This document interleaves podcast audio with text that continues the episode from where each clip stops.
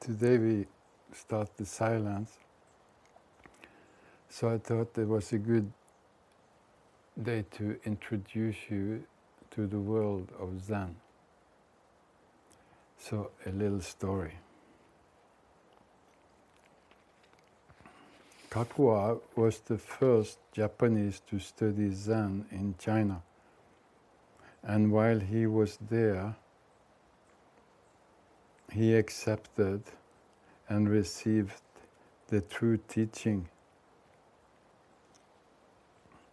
When he was in China,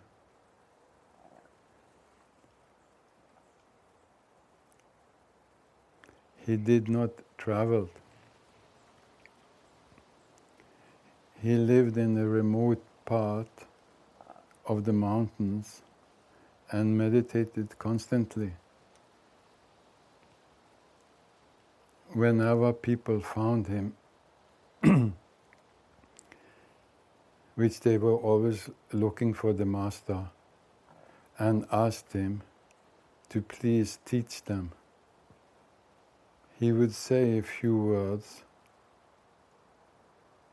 and then move to another part of the mountains further away where they could not find him so easily. When Kakua returned to Japan, the emperor himself, who had heard about him, asked him to come to court and teach some secrets of the Buddhas for himself and his people in court.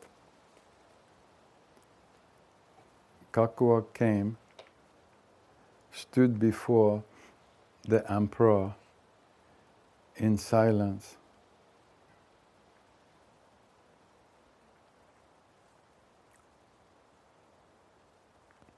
Then he produced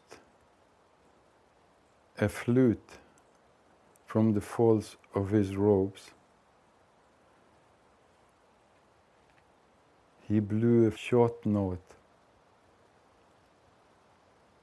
bowed politely, like the Japanese does, and disappeared.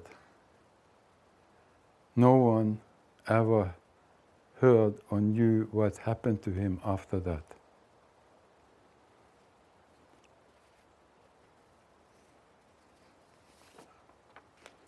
It's very difficult for the enlightened ones to talk about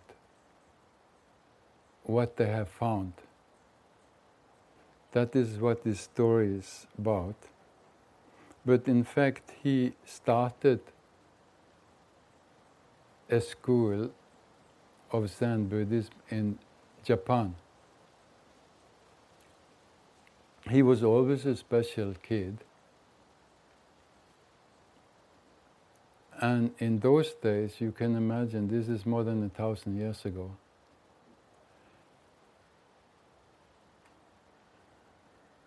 Wanting to find a master, heard about the teaching of the Buddha, but it wasn't really established in Japan. But in China, which was much closer to India, you had already enlightened masters who had crossed the Himalayas and had sanghas, monasteries, mystery schools.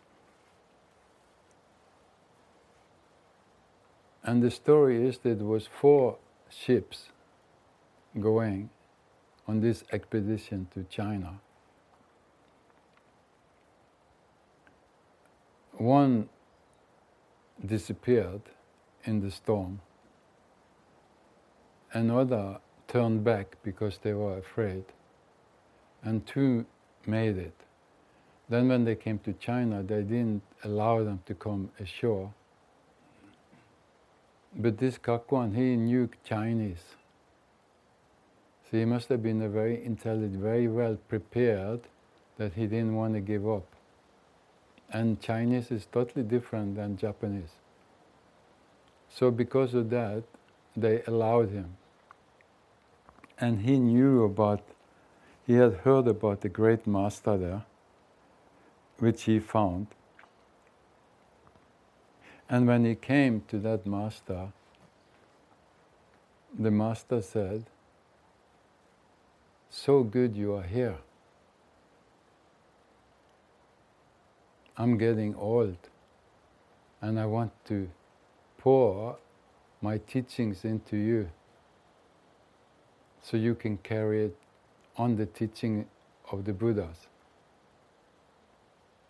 And that's what the master had told him that he was so receptive that it just felt like pouring water from one jug into another jug. Hmm?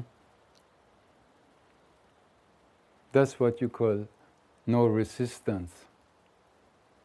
Totally open, hollow, thirsty. And he did get it. He got enlightened with his master. And then the story that he went to the remote parts of the mountains and meditated constantly. Whenever people would find him and ask him to say something and to teach, he would say a few words and then move on deeper into the mountains. So they couldn't find him so easily. Then he came back to Japan and he got very famous there because you had a following of the Buddhist teachings, and it's very difficult to hide when you are enlightened. People will always find you. The problem is how to teach people, how to find those who are receptive. There is always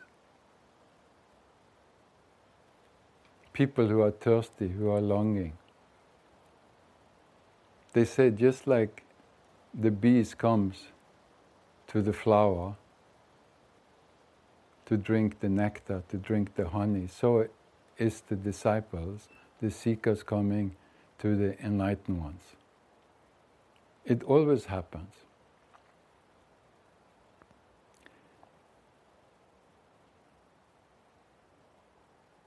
But it's difficult to teach. So, even the emperor had heard about this. He was quite famous, and also when he came back to Japan, he established a monastery on a holy mountain, which is still there today, one of the most holy in Japan. Koyasan, which I have been, and it's also one of my favorite places. Maybe I had been there before, at least I had a whole life in a village very close to there.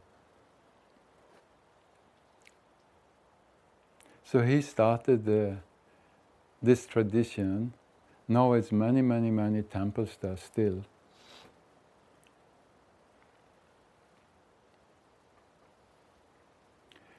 So then the emperor invited him to teach because he was getting famous. And he came, and the Japanese, you know, they are very proper. They very well behaved, very aesthetic.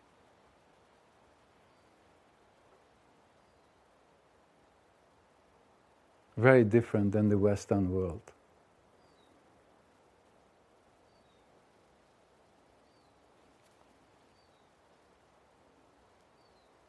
Which for a meditator is very, very nice because they are quiet and very pleasant to deal with. So he came to his court, to the emperor, and he stood in silence. So, when you stay in silence, then people are waiting, no? Because people don't understand silence.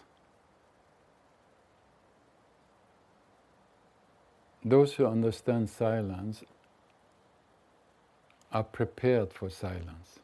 That is the meditators. Otherwise, people cannot understand silence because there is no silence in them. And if you are not in touch with silence, with your heart, with your emptiness, with your spaciousness, with your soul, then you cannot relate to that. Of course. And most people are just mind, just thoughts all the time. A chaos of thoughts. Even if they come across an enlightened being, these thoughts goes on non-stop ideas judgments comparisons habits confusion you're always in a chaos so the part of meditation is to become silent have a silent mind a present mind and only then can the Master transfer the teachings, the mysteries, his heart. Just like the Master said about Kakuan, that he was, it was so easy because he was totally available. Like you pour from one vase into another, totally receptive ready. Where do you find some people like that? Even in those days it was difficult. What to say about now? It's almost impossible to find somebody who has a quiet mind, who is receptive, who is humble, who is not arrogant.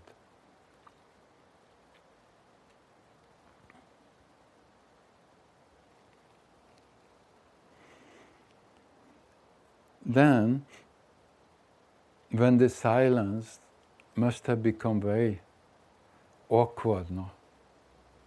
That's what silence becomes very unbearable. What are we doing here? What is happening? Why is this guy just standing there? He's coming here to the emperor and he doesn't say anything, he doesn't share anything, he has no teaching. Something must have been wrong. Is this the right guy? It must have been so many thoughts in that hall. Even the emperor was wondering is this guy mad or what? Then Kakuan took his flute from the sleeves of his robe, blew one note, put it away, bowed, very politely, graceful, and left. And after that, nobody found him. He must have gone even deeper into the mountains.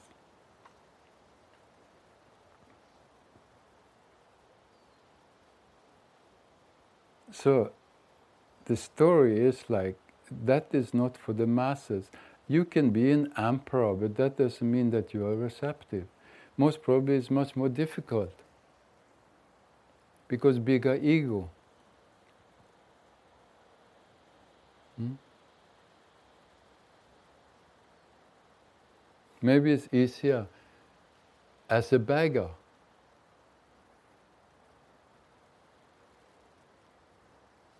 When you have nothing, nothing to worry about except getting food today.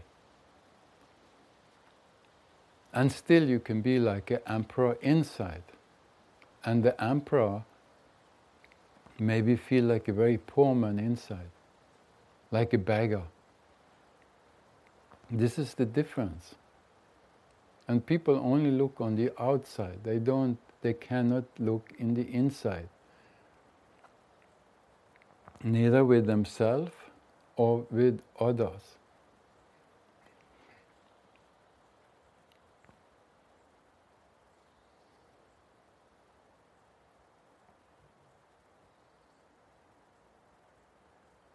I can totally relate to this because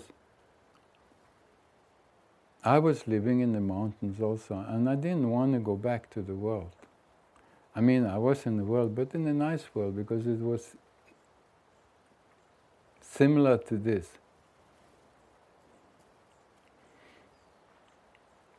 That I have created here.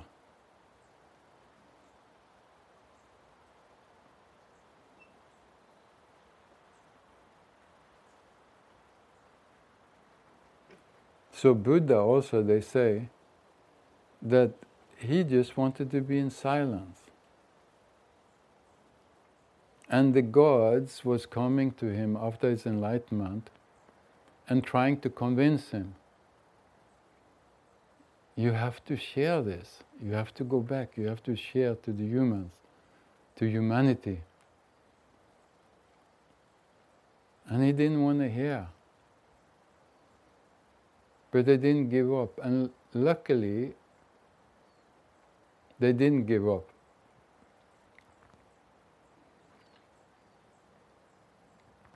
And slowly, slowly, he started accepting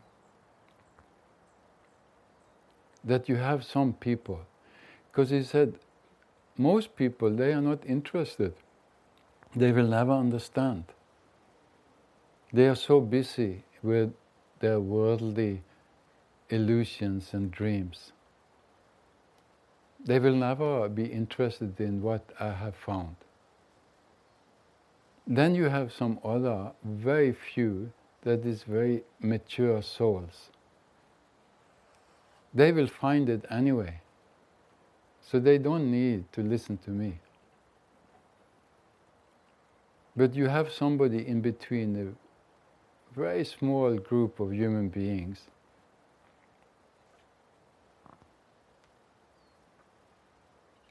that can get help. Some guidance, some direction that can transform their life, that can rise their consciousness, that are ready, that are looking for something. Maybe they don't even know it, but there's something in them from the past lives so, yes, I will start teaching because it's true, there is some very small part that is receptive for the truth, for love, for compassion. Even Osho said the same. He wanted just to be in silence. He wanted to teach in silence.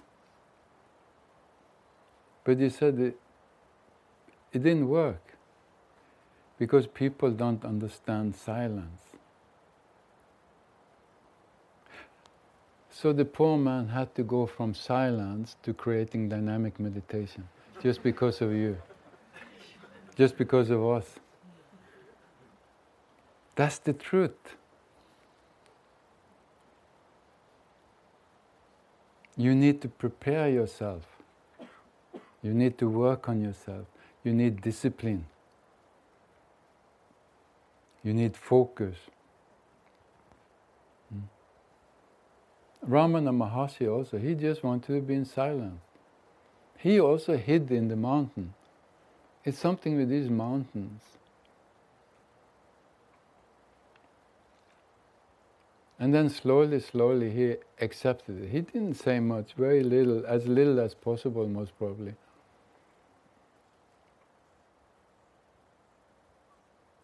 There is another beautiful enlightened being who was born in Pune, where Osho was, Meher Baba. He also he went into silence. And then for some strange reason, he found a middle way. He never talked again, and he wasn't totally in silence. He wrote the messages on the blackboard. That's a very unique idea.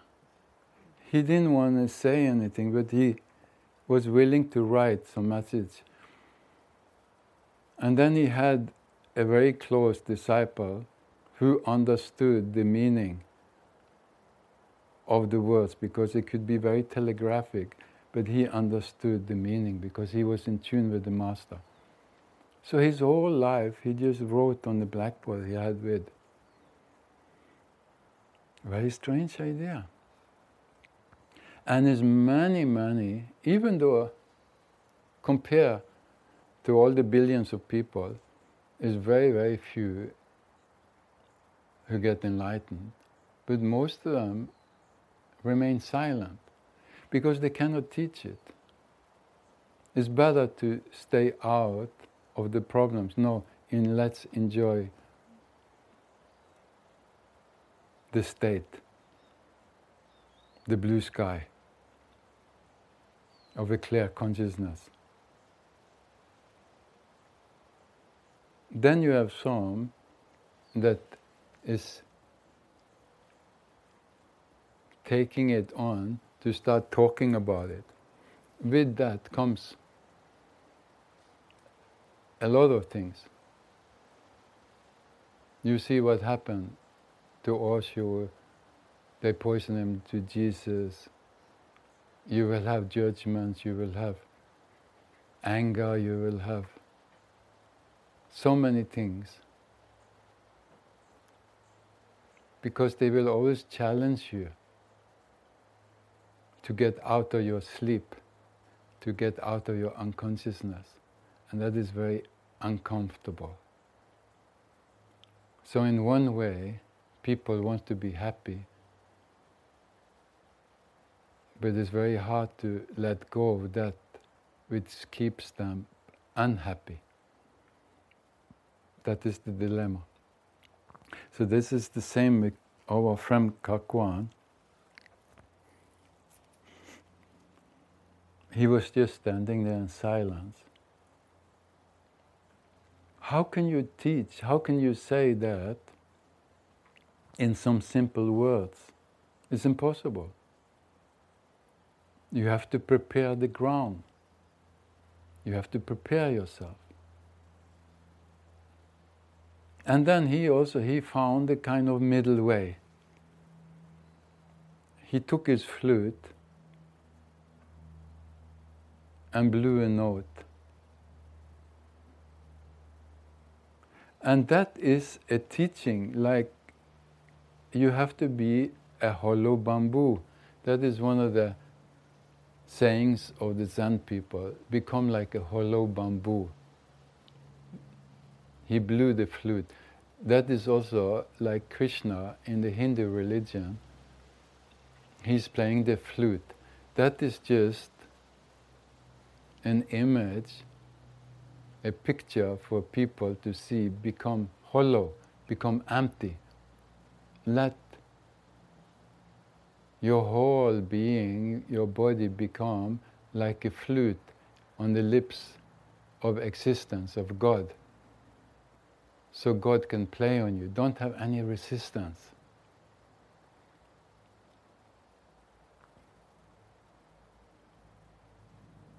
And you cannot listen to a mystic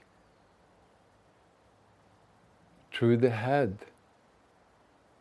You have to listen through your heart. Hmm? And that is like music. If your mind, your thoughts are in the way, you cannot be in tune. You cannot hear what he's trying to convey to you. It's impossible. Because he's just a hollow bamboo. And if you are not receptive, if you are still lost in your own opinions, mind, what you want, what you like, what you don't like, then you are far away. Maybe sometimes you can touch it. Ah, I agree with that. I like that. That is how the mind goes. No, I don't agree with that. I don't like that. That is not how you are listening to music. You just listen. That is not how you listen to the river. You just listen, you are open.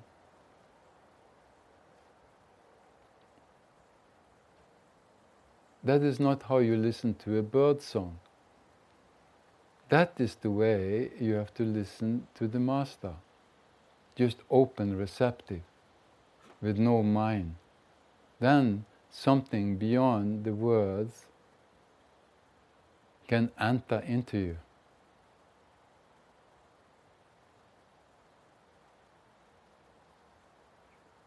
That is difficulty every mystic. And that's why Kakuan gave up. Of course, he had his people. But those people you don't find in the city, in the masses. You find them, or rather, they find the Master by leaving the city, going to the mountains. And for some mysterious reason, here we are again.